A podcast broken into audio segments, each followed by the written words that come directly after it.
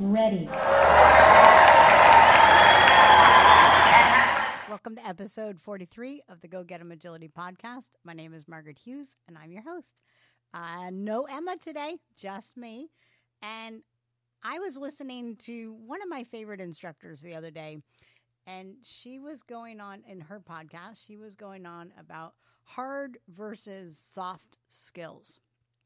Now, I've been around agility for a number of years, and this was the very first time that I had heard this uh, skills, either dog skills or handler skills, referred to as hard or soft. And I'm listening to her and I'm understanding what she's talking about, but I'm like, how the heck are new people supposed to understand what she's talking about? And for that matter, the lingo and the the opposing opinions on training can be so confusing. So I wanted to talk about how confusing agility can be.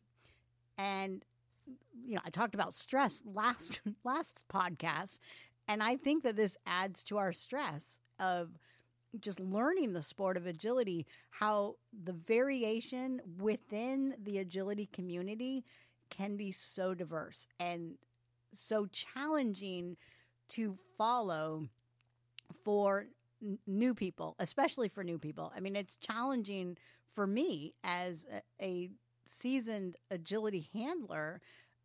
There are times when new lingo pops up and I'm like, what is this? So let's let's talk about how confusing and the different types of confusion that is within the agility community.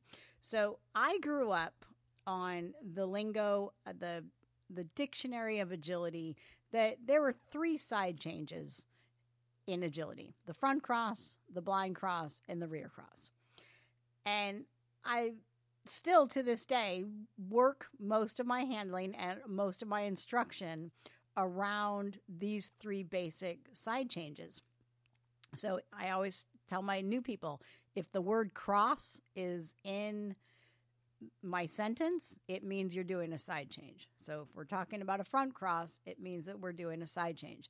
Now, how we do that side change is those three side change crosses front cross, blind cross, rear cross those are all three different ways to get on the other side of your dog or for your dog to get on the other side of you. But what happened a few years back is people started combining the moves and calling them something completely different. And personally, I, I think it's a little bit of a marketing scheme, you know, trying to carve themselves out a way to differentiate their training from somebody else's training. But at the guts of, of some of these moves, some of these terms, is the three basic side changes front cross, rear cross, blind cross. Um, you know, and so doing a, a double blind cross, a blind cross immediately followed by another blind cross, they would give that its own lingo, its own word, which makes sense if you want to have a conversation like let's just talk about the um, this word but I felt like it was now we're having to not only learn our three crosses, our front cross, blind cross, and rear cross, but now we're having to learn the pairing of them together. And for me personally, I just never went down that road. But I was also not willing to go and buy into their program. So, you know, if you buy into their program, then obviously you're going to go by their terms but that brings me to another somebody that I do follow. So this person that was doing their podcast of these hard and soft skills and I understand, you know, a hard skill is something that you're working towards and then a soft skill is the finesse of that on course of how to uh, take a front cross and massage it to your dog's ability or within a handling sequence and you know at what place do you put it how fast do you put it blah blah blah. And but I think that sometimes the lingo overtakes the ability to just look at what the dog's doing. And and one of the most difficult things of agility and what I think requires time in the saddle but also observing your dog through video is how the dog responds to our motion, our position, our eye contact, our lack of eye contact, our acceleration, our deacceleration, and learning how to read that. That is what this trainer was referring to as a soft skill. Learning how to read your dog in the moment and knowing what you've trained, but then also what may still need to be supported so if let's say that I train a backside and I've trained a, a not only the, just the hard skill of training the backside, teaching the dog to go to the backside of the jump and jump towards me, that teaching that is based mainly on my location. And so if I've trained that on my location, but then I've switched it over to a verbal only, so now I've got the backside and it's on a verbal only. So my location is no longer needing to be part of the sequence or the, the skill. When I'm running a course and I give that verbal backside, the soft part of that skill is learning to recognize they didn't hear it, right? They're still on the front side of the jump, regardless of what I'm verbally saying. And so you could put this down to, well, maybe the verbal's not truly trained.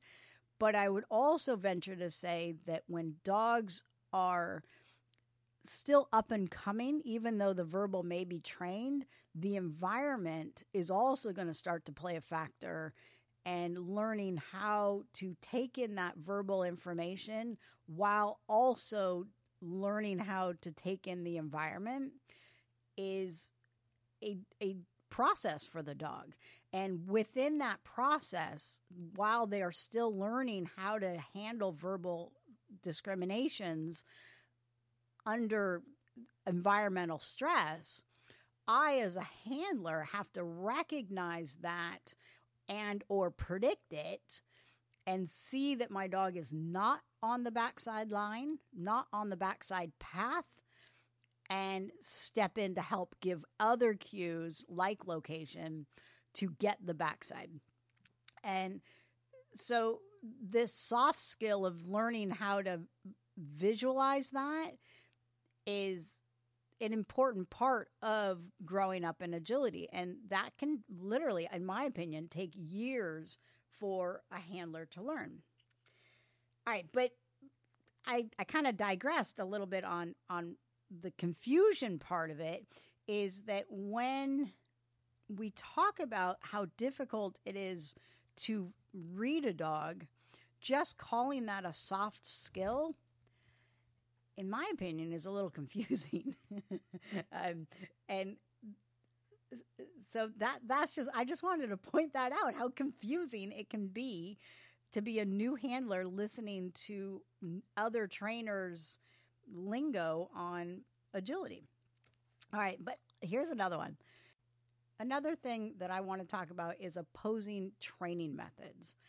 And so two two three weeks ago, a very well-known agility trainer put up a start line three ways that he thought people could ruin their start lines.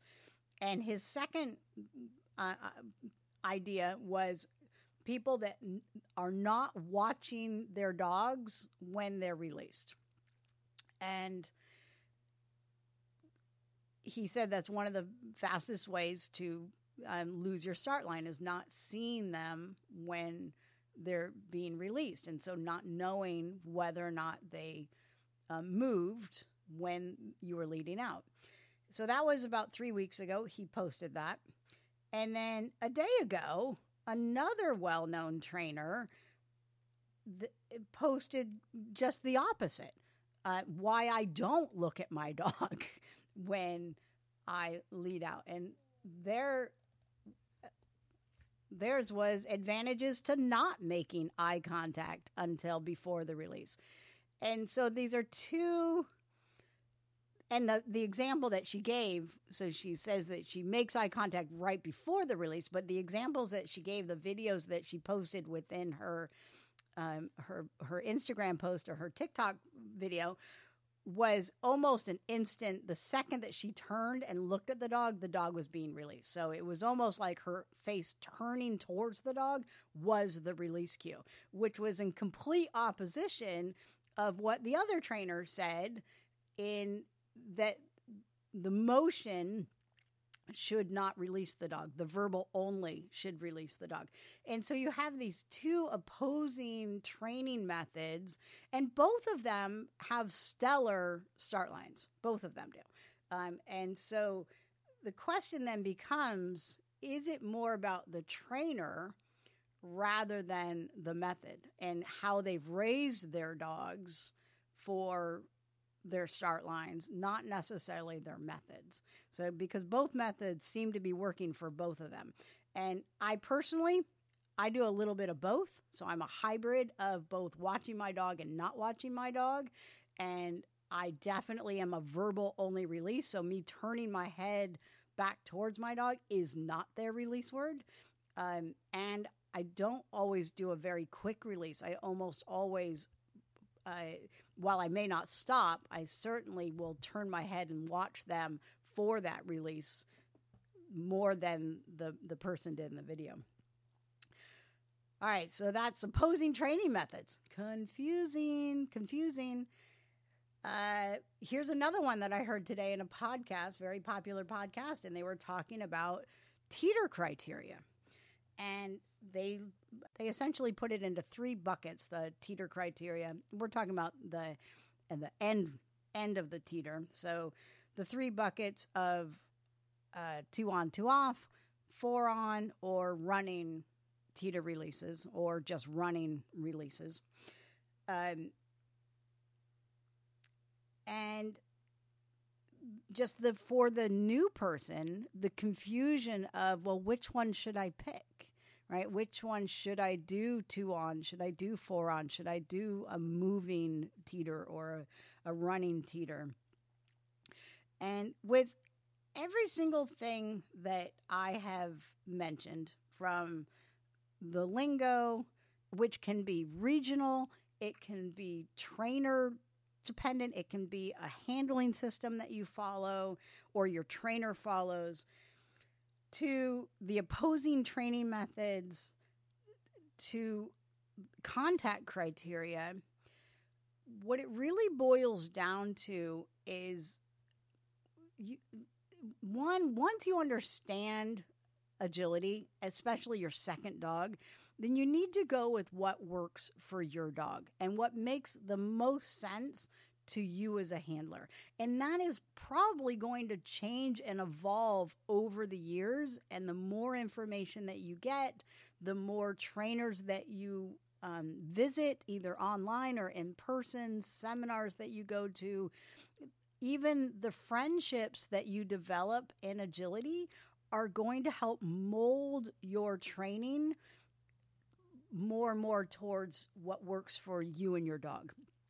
And my most important piece of information that I want to get across here is that your dog is giving you information on how your training is going.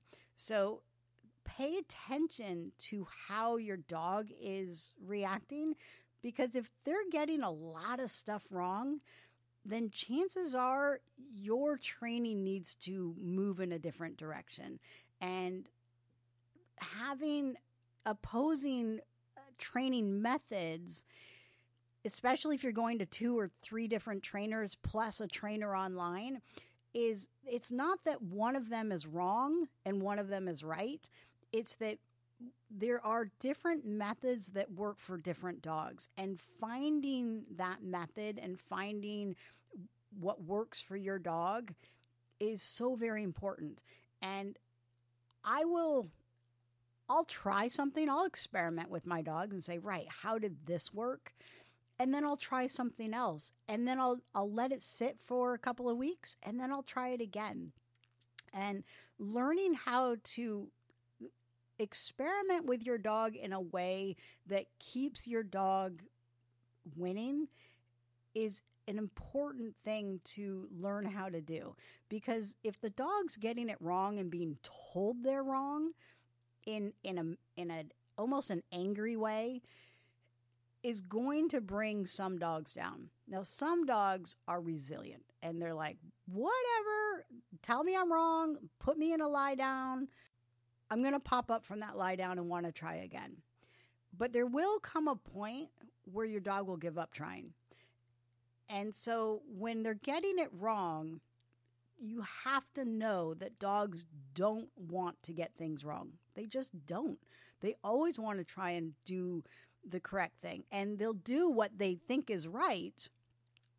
And and if your handling is off then it's so important to see that. It's so important to see, man, I was really pushing on their line, or they can't even see the obstacle that I'm asking to, them to do the backside on, right? So there's so many things that happen in agility where we think we can blame the dogs and we really can't.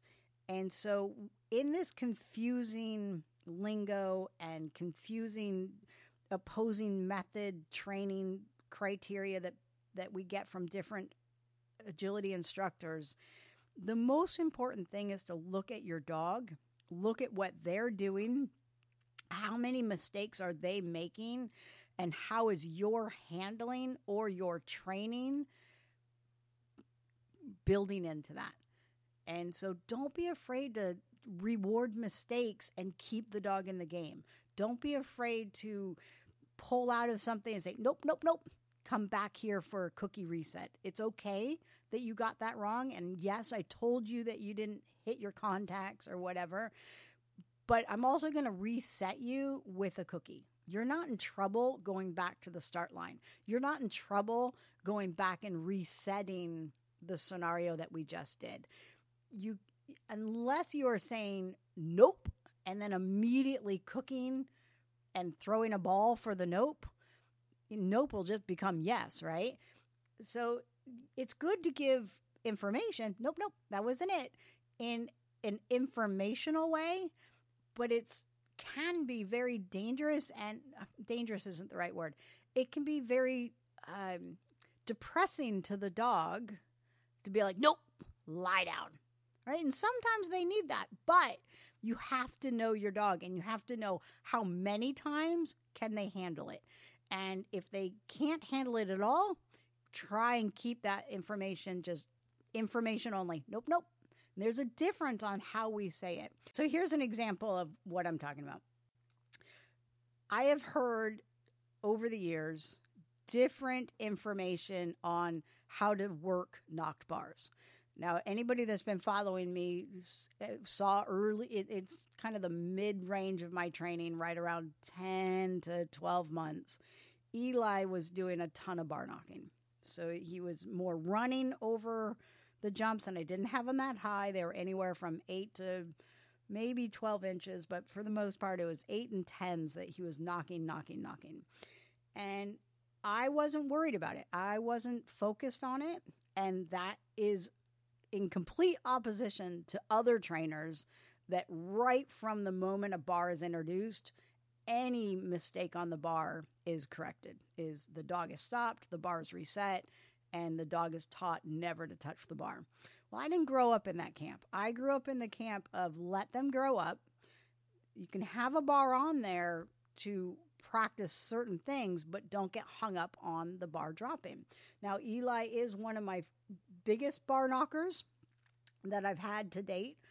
Um, but he's also one of the dogs that I've done the most training on from from the beginning. So I mean, even even though I had all my other dogs, um, you know, posting except for my very first one, first and first and second agility dog, all the dogs from three on, I have been training them towards agility with agility in mind since we brought them into our homes. And so all of them have had agility training from the get go, but Eli's had the most extensive training for agility and me getting into very nuanced training.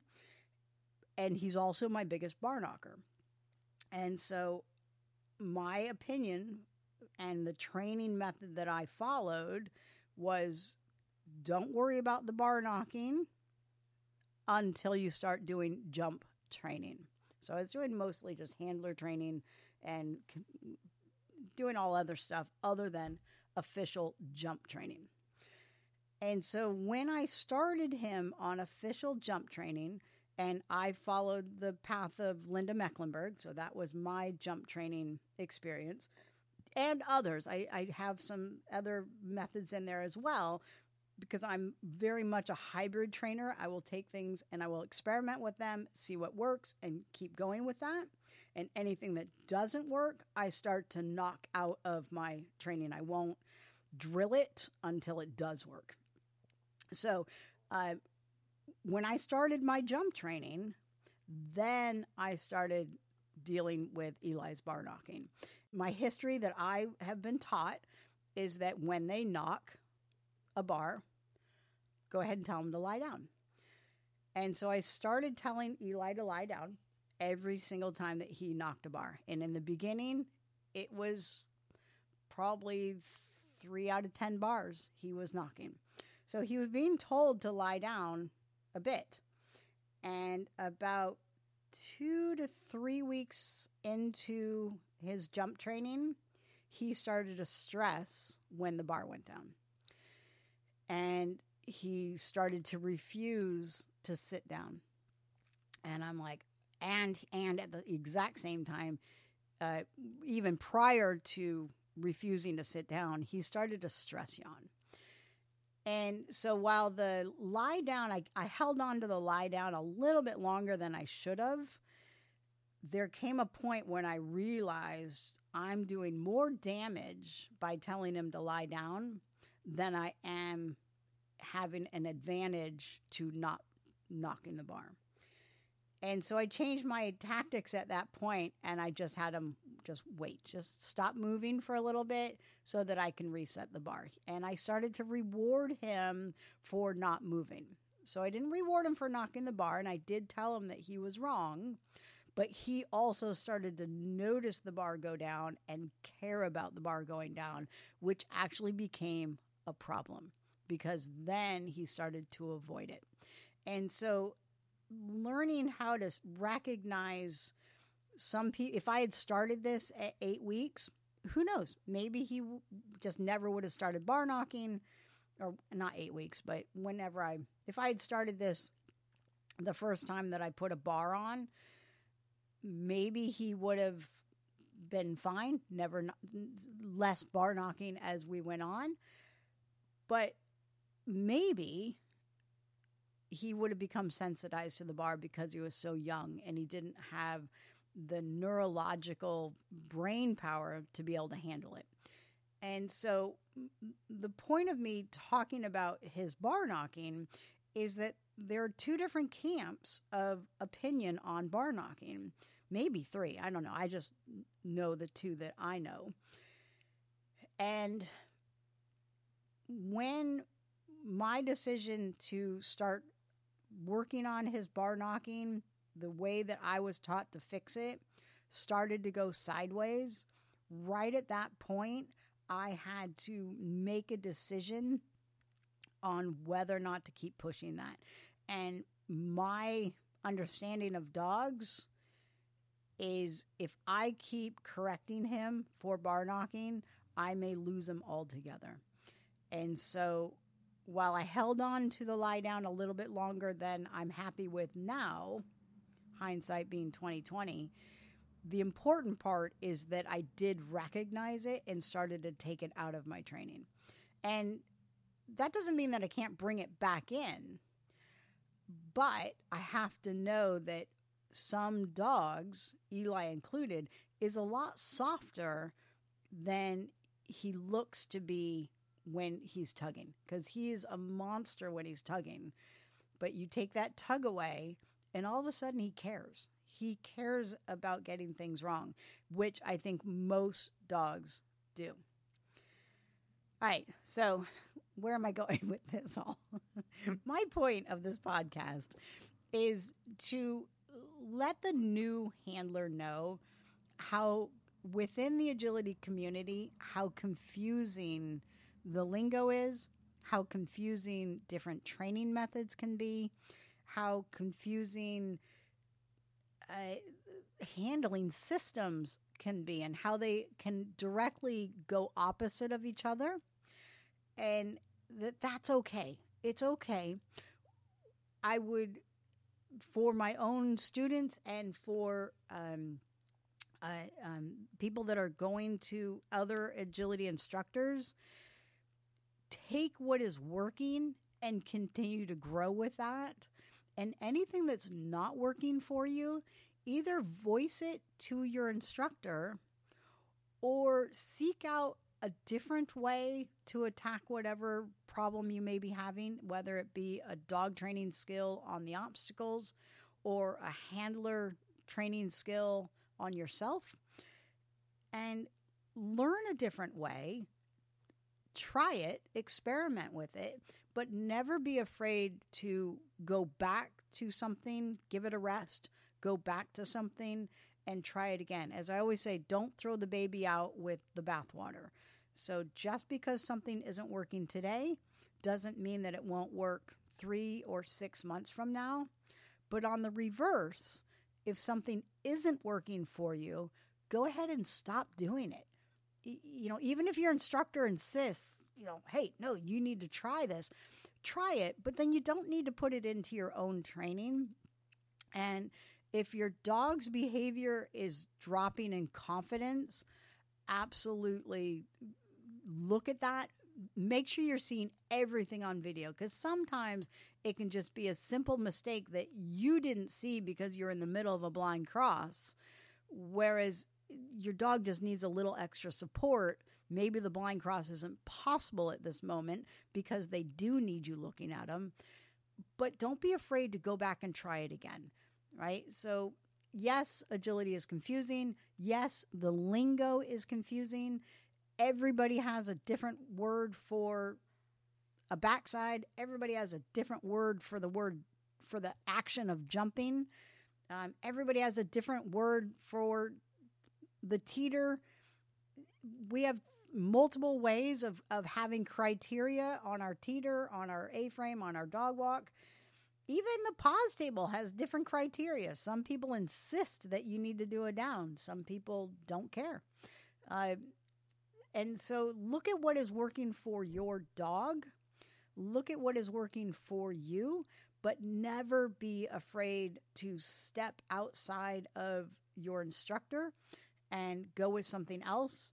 Um, some instructors, me included, I'm willing to have other people's methods come into my classroom, but I'm always also willing to defend my way of training. Um, but I'm also always learning. I've just revamped my my weave pull um, uh, training, and so that is new, a new way that I experimented with Eli, and I'm experimenting with it so far. I love it, but it's not old enough and does ha, doesn't have enough history on a whole lot of dogs to see if it's going to prove out in a competition arena.